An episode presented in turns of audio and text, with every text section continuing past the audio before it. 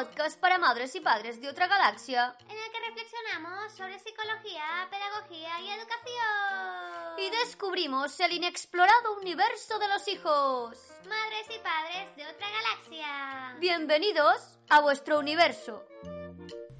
Hola a todos y a todas. Eh, hoy, en Universo Hijos, hablamos sobre la importancia de educar desde una perspectiva de género que permita que las mujeres nos podamos desarrollar con plenitud en una sociedad que es patriarcal, sin que estas creencias, las exigencias y la sociedad nos digan cómo tenemos que vivir, cómo tenemos que ser y cómo tenemos que ser madres. Por cierto, estamos haciendo la encuesta para saber con qué cursos queréis que lancemos en la plataforma universohijos.com, ¿vale? Y estamos eh, planteando eh, un nuevo audiocurso o un par de ellos en función de los votos. Habéis votado bastantes personas porque mandamos un, un email, ¿vale? A todos los que estáis suscritos a la plataforma. Pero los que escuchéis el podcast y por A o por B no estáis suscritos en, en nuestra newsletter, eh, os dejamos el enlace y así podréis votar, ¿de acuerdo? A la encuesta y votar qué cursos eh, son de vuestro interés. Ahora sí, vamos dentro y empieza así la historia de Letita Mumford Gear. Letitia Mumford Gear nació en Nueva York en 1852. El 11 de abril de 1899 patentó la jeringuilla de una sola mano. Antes de que se le ocurriera este nuevo dispositivo, una persona, ¿vale? Antes debía implementar las dos manos para usar una jeringuilla, ¿vale? Necesitaba de un ayudante. Su objetivo al crear eh, la jeringuilla con una sola mano era proveer una herramienta que le permitiera inyectar un contenido sin la ayuda de un asistente. Era un dispositivo, como dijo ella, simple y barato. En el diario El País, Raquel Lagunas, asesora para cuestiones de igualdad de género en el programa de las Naciones Unidas para el Desarrollo, comentó Los sesgos de género son inhibidores de oportunidades. Por ejemplo, a partir de los 12 años, las niñas empiezan a levantar menos la mano en clase, con lo que se restan a ellas mismas posibilidades de expresar sus ideas. Es tres veces más difícil para las mujeres llegar a ser políticas por barreras externas, pero también por sesgos propios. algo que va muy ligado al estudio Retos de la persistencia de roles, estereotipos de género en la elección de estudios superiores desde una perspectiva longitudinal, eh, un estudio realizado por el Grupo de, Inves- de Investigación de Género y TIC de la Universitat Oberta de Cataluña, dice Los chicos tienden a albergar creencias sexistas en mayor medida que las chicas, pues se consideran mejores en ciencias, tecnología y matemáticas. Ellas, por su parte, suelen infravalorar su competencia en tecnología y matemáticas, incluso cuando obtienen mejores notas que sus compañeros de clase. En un artículo eh, de diariofemenino.com se habla de la culpa que, sentimos las mujeres eh, y, lo plasman como un sentimiento de culpa principalmente femenino. Los hombres nunca sienten culpabilidad, pero experimentan ese sentimiento cuando realmente han fallado o han cometido un error. La diferencia es que las mujeres nos sentimos culpables por absolutamente todo. Pero esta diferente actitud de hombres y mujeres viene a confirmar una vez más que toda la responsabilidad familiar recae en la mujer.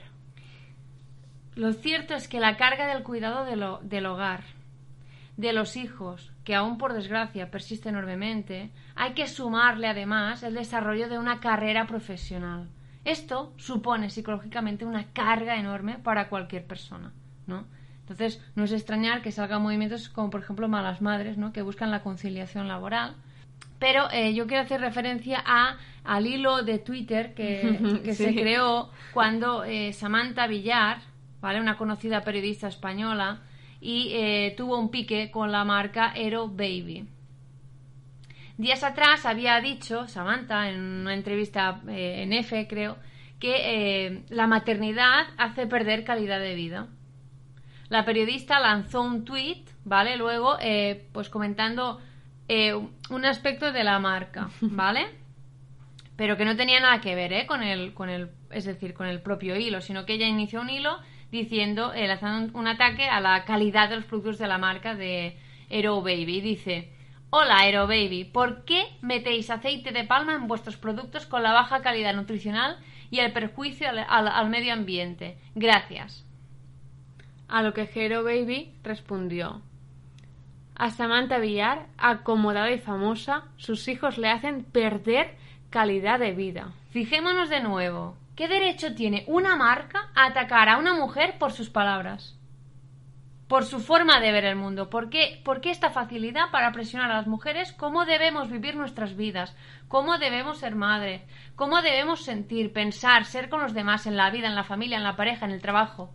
¿Por qué? ¿Por qué? ¿Por qué Hero Baby cree que puede juzgar a, a Samantha Villar por, por, por pensar lo que piensa? Y, y claro, Samantha no dice, bueno, pues lo siento que, que a vuestra marca no le vaya bien mi forma de ver la maternidad, ¿no? Y a lo que luego eh, mucho- hubo muchos tweets atacando a la marca porque precisamente decían, no, si ahora va a resultar que una marca nos va a tener, nos va a decir cómo tenemos que sentirnos como madres y cómo tenemos que vivir la maternidad, ¿no? Eh, que tiene, tiene que mostrarse como algo que, un deseo de toda mujer, ¿no? Y, y vino aquí un poco el, el debate que se generó eh, durante esos días de, después del pique este en Twitter.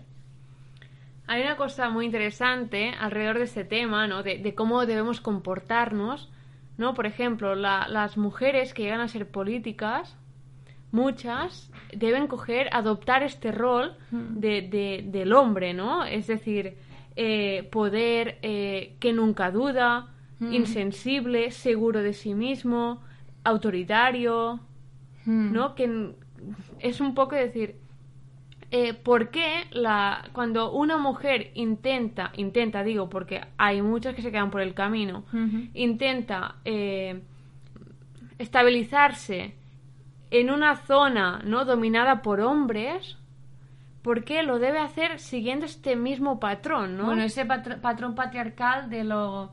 De, de en ese cuadrante de em, sexo-género, ¿no? Cómo tiene que mostrarse un hombre, ¿no? Entonces, estas mujeres son eh, masculinizadas a nivel de género. Es decir, mm, con eso no me refiero a físicamente cada, cada uno que sea como le dé la gana, no sé. Pero yo me refiero a que sus patrones de conducta tienden a ser lo que se conoce como un hombre viril, ¿no? Es decir, Mm. esa seguridad, eh, ese mando y quiero, ¿no?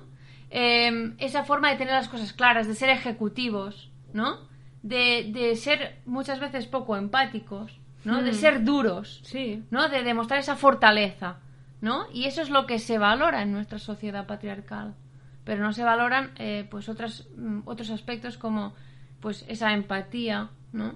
Hmm. Esa capacidad para tener compasión también. ¿no? Por ejemplo, un- a un jefe o una jefa le iría bien tener empatía con sus trabajadores para dirigir el equipo correctamente, porque ya sabemos que cuando los trabajadores están más contentos, la empresa rinde más. Hmm. Pero es la idea de la vieja escuela, ¿no? Sí, sí, porque realmente no está demostrado que funcione mejor con ese patrón de conducta, con esa forma de liderar. Pero sí que es verdad que eh, en nuestra sociedad patriarcal se valora mucho y se ve al hombre como una figura de autoridad.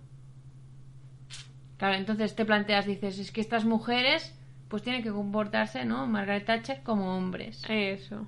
como hombres muy masculinizados, porque el patriarcado exige eh, un poco que si quieres liderar tienes que mostrarte así. ¿no? Y aún así tenemos casos también aquí en España de mujeres que han, han intentado, ¿no? Colarse, digo colarse porque es así, en este mundo de hombres y han sido eh, estereotipadas, eh, han recibido insultos machistas, no quiero poner ningún nombre, pero es verdad que se ha, ¿no? Eh, mujer objeto.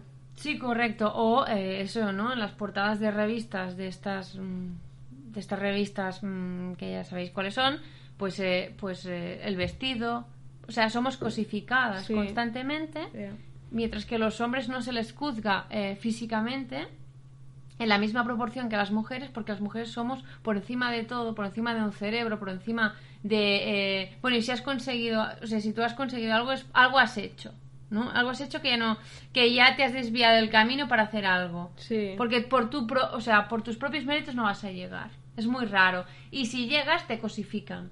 Mira el vestido de, em, de fulanita menganita, mira no sé qué. Y en cambio, cuando oyes el discurso de presentadores, de hombres, de políticos, nadie opina sobre cómo van vestidos.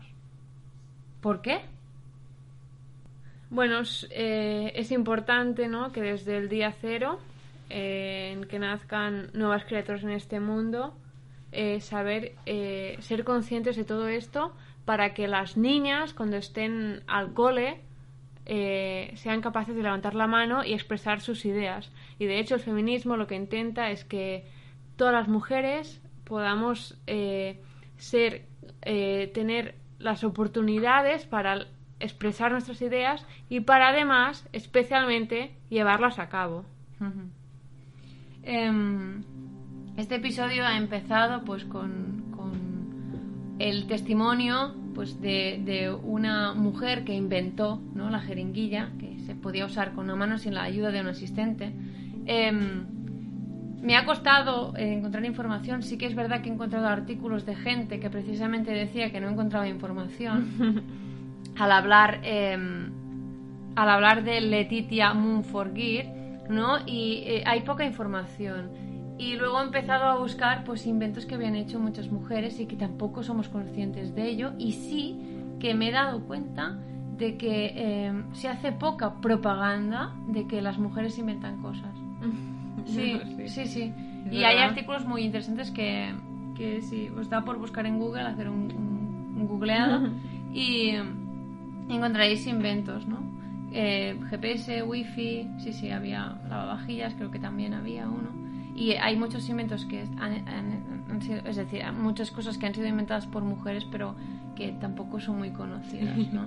bueno, eh, eso es todo por hoy. A ver si, bueno, tenemos generaciones de, de jóvenes, pues más empoderados en un sentido y en otro, con liderazgos. em, que se hagan mucho más desde la empatía y desde la inteligencia emocional, ¿no? Y no tanto eh, desde esos valores eh, que, que, bueno, que predica y que no, nos ha impuesto el patriarcado. En fin, esto es todo por hoy. Y nos escuchamos En el siguiente episodio. empoderados todos y todas. Episodio de hoy. Esperemos que os haya gustado. Nos podéis dejar una reseña en iTunes. Nos ayudará a expandirnos por el universo digital y llegar a más madres y padres. También podéis dejarnos vuestro comentario, vuestras propuestas temáticas, exponernos vuestros casos al formulario que hay en universohijos.com barra podcast. Muchas gracias y nos vemos